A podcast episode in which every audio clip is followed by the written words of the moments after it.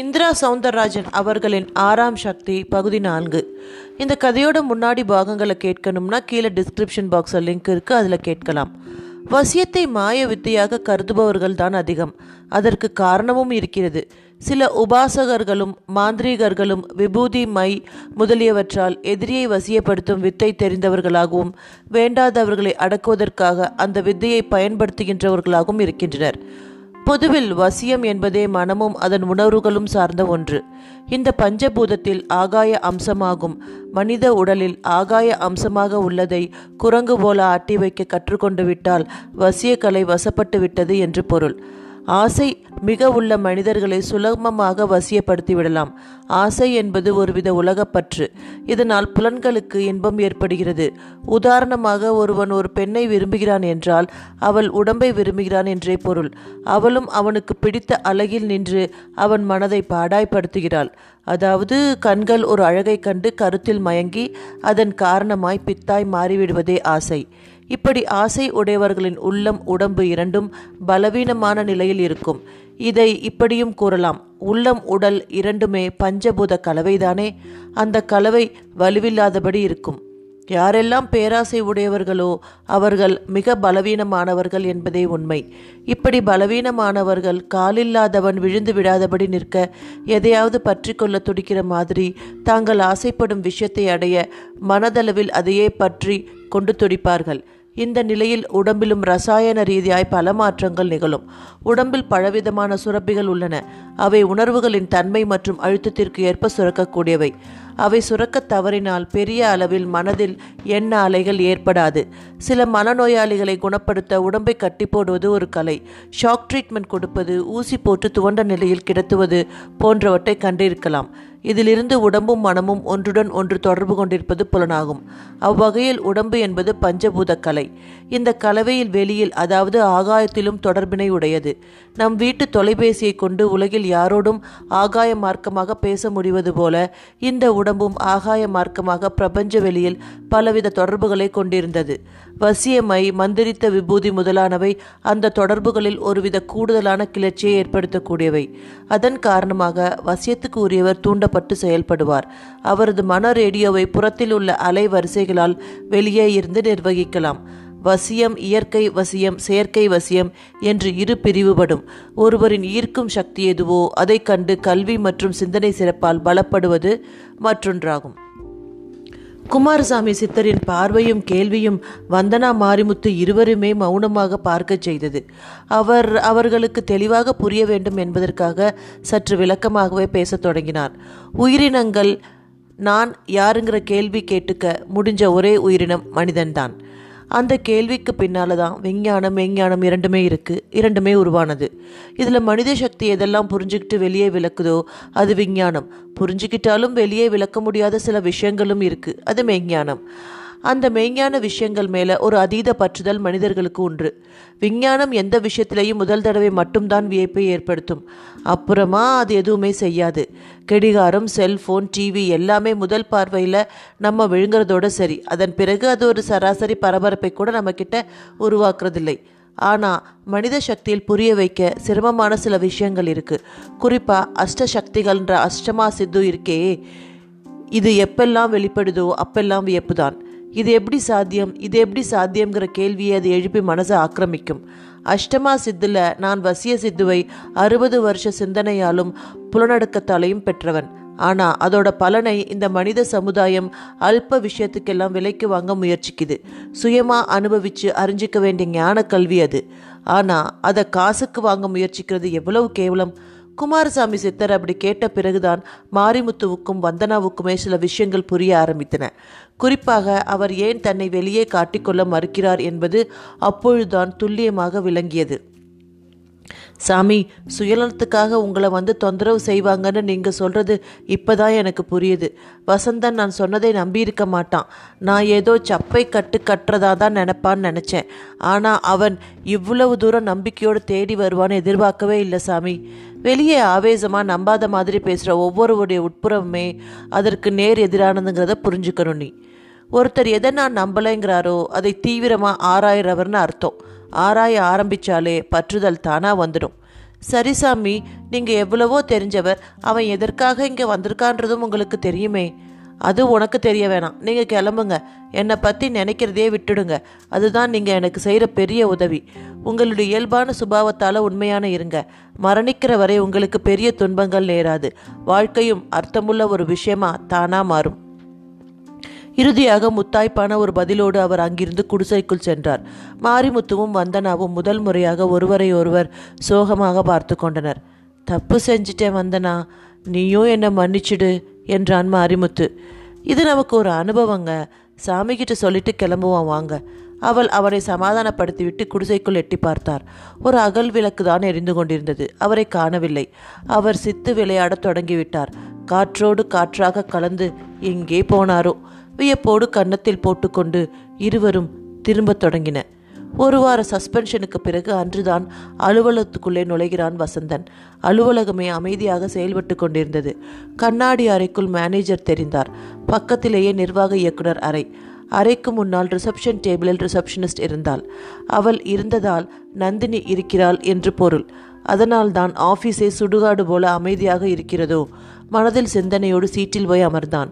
காத்திருந்த மாதிரி பியூன் வந்து அழைத்தான். சார் உங்களை மேனேஜர் கூப்பிடுறாரு. போ வரேன். பதிலை சொல்லிவிட்டு டிராயரை திறந்த ஹேண்ட்பேக்கை வைத்தான். பக்கத்து சீட்டு கிளார்க் ஒரு மாதிரி பார்த்தான். அக்கவுண்டன்ட் அமிர்தலிங்கத்தையும் பார்க்க முடியவில்லை. சீட்டு காலியாக இருந்தது. ஒரு வாரத்தில் என்னென்னவோ நடந்திருக்கிறது என்று எண்ணியபடி மேனேஜர் முன்னால் போய் நின்றான். வாயா சஸ்பென்ஷன் முடிஞ்சிடுச்சா?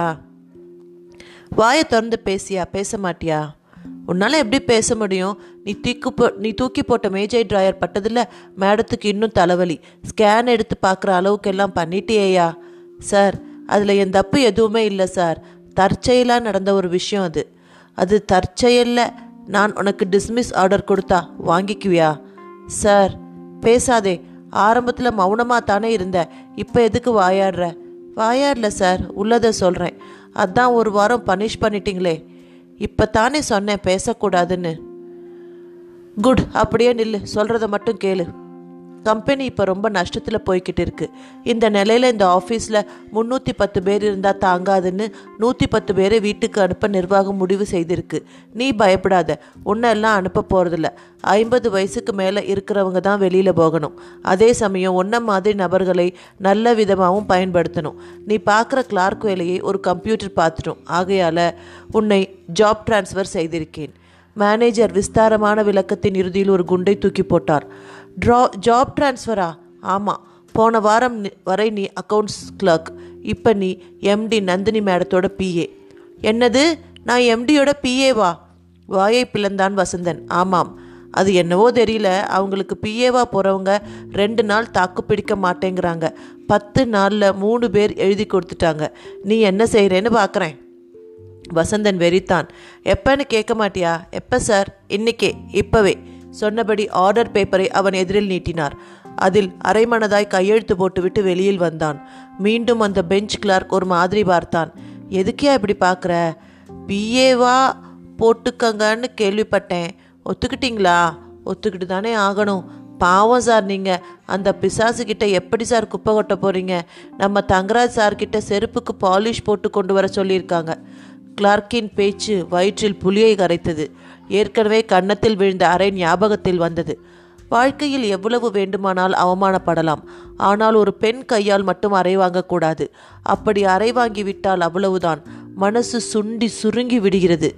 சதா அதே நினைவுதான். படுத்தால் எழுந்தால் நடந்தால் நின்றால் பலார் சப்தம்தான் காதில் கேட்கிறது. பதிலுக்கு ஒரு பத்து அறையாவது அறைந்தால்தான் ஆத்திரம் தீரும் போல இருக்கிறது. வசந்தன் புழுங்கியபடியே இருந்தான். ரிசப்ஷனிஸ்ட் இன்டர்காம் வழியாக madam wants to meet you என்றாள்.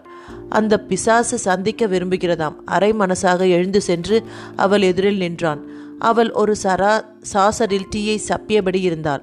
வந்து நிற்கும் வசந்தன் முகத்தை கூட ஏறிட்டு பார்க்காமல் ரிசப்ஷனில் பேட் இருக்கும். போய் எடுத்துக்கிட்டு வா. என்னை பார்க்க வரும்போது கையில் பேட் பேப்பர் பேனா எப்பவும் இருக்கணும். அண்டர்ஸ்டாண்ட் என்று கேட்டு கைகளை சொடுக்கினாள். சாரை பாம்பு இரு கண்களையும் இடுக்கிக் கொண்டு பார்க்கிற மாதிரி அவளை பார்த்துவிட்டு வெளியேறி பேப்பர் பேனாவுடன் உள்ளே நுழைந்தான். எழுதிக்க நான் சொல்கிறத அப்படியே டிடிபியில் போட்டு பிரிண்ட் எடுத்துடு. அப்புறம் அதை அழகா இல்லஸ்ட்ரேஷனுக்கு நடுவில் வச்சு ஒரு கவரில் ஒட்டி அனுப்பணும். இது ஒரு கல்யாண வாழ்த்து. என் காலேஜ் ஃப்ரெண்டோட கல்யாணம் என்று எக்ஸ்பிரஸ் வேகத்தில் பேசியவள் மை டியர் லில்லி என்று நோட்ஸ் கொடுப்பது போல பேச ஆரம்பித்தாள். அவன் எழுதாமல் அவளை பார்த்து ஒன் மினிட் மேடம் என்றான். அவளும் பார்த்தாள். எனக்கு ஷார்ட் ஹேண்ட் தெரியாது. டைப்ரைட்டிங் மட்டும்தான் தெரியும் என்றான் வசந்தன். அப்போ சொல்ல சொல்ல டைப்பே பண்ணிடு. அதுக்கு டைப்ரைட்டர் வேணும். இங்கே எப்படி? நோ ப்ராப்ளம் இங்கே என் சீட்டுக்கு எதிர்க்கையே உனக்கு இனிமே சீட் வித் கம்ப்யூட்டரும் பிரிண்டரும் ஓகே அவள் க்ஷணத்தில் தீர்வுக்கு வந்தாள். அவனுக்கு வியர்த்து கொட்டியது. பதினைந்தாவது நிமிடம் அங்கே ஒரு மேஜை நாற்காலி போடப்பட்டு கம்ப்யூட்டரும் வைக்கப்பட்டு அருகிலேயே ஒரு பிரிண்டரும் வைக்கப்பட்டது. அந்த வேகம் அவனை மிரட்டியது. டைப்பிங் தெரியும் என்று சொல்லிவிட்டானே தவிர டச் விட்டு பல நாளாகிவிட்டது. இப்பொழுது எப்படி வருகிறதோ? வசமாக மாட்டிக்கொண்டு விட்ட மாதிரி உணர்ந்தவன் அப்படி இப்படி திரும்ப முடியாதபடி அவள் எதிரிலேயே ஒரு அடிமை போல வந்து அமர வேண்டி வந்ததை ஒரு பெரிய தோல்வியாகவே நினைத்தான். அழுகை வரும் போல தோன்றியது அடக்கிக் கொண்டான். கமான் உன்னால் பார் அரை மணி நேரம் எனக்கு வேஸ்ட்டாக போயிடுச்சு. அவள் விரலை சுண்டி அழைத்தாள். அவனும் டைப் அடிக்க தயாரானான். அவள் படு வேகமாக சொல்லி கொண்டு போனாள். அவனால் அவளை பின்பற்றவே முடியவில்லை. அது அவன் டைப் செய்து நீட்டிய தாளில் தெரிந்தது. அதை வாங்கி படித்தவள் அப்படியே அந்த காகிதத்தை கசக்கி வீசி எறிந்தாள். ஒழுங்கா காது கொடுத்து கேட்டு டைப் பண்ணு என்றால் கடுமையான குரலில். அவனுக்குள் கோபமும் இயலாமையும் கூத்து கட்டி ஆடின. அவ்வப்பொழுது கண்ணீர் துளி கூட எட்டி பார்த்தது. மொத்தத்தில் ஏண்டா வேலைக்கு வந்தோம் என்று தோன்றியது. இறுதியாக சத்யம் தேட்டர் தெரியுமா என்று கேட்டார். தெரியும். தெரியும் மேடம்னு சொல்லு. தெரியும் மேடம். போய் ஒரு நாலு டிக்கெட் பால்கனிக்கு வாங்கி வை. நானும் என் ஃப்ரெண்ட்ஸும் வருவோம்.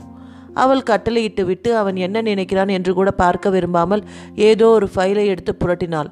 நான் கௌரவமான ஒரு ஊழியன். உன் அடிமை இல்லை. அவனுக்கு அப்படி சொல்லி கத்த வேண்டும் போல தோன்றியது. ஆனால் அடக்கி கொண்டான். வெளியில் வந்தான். கேன்டீன் நோக்கி சென்றான்.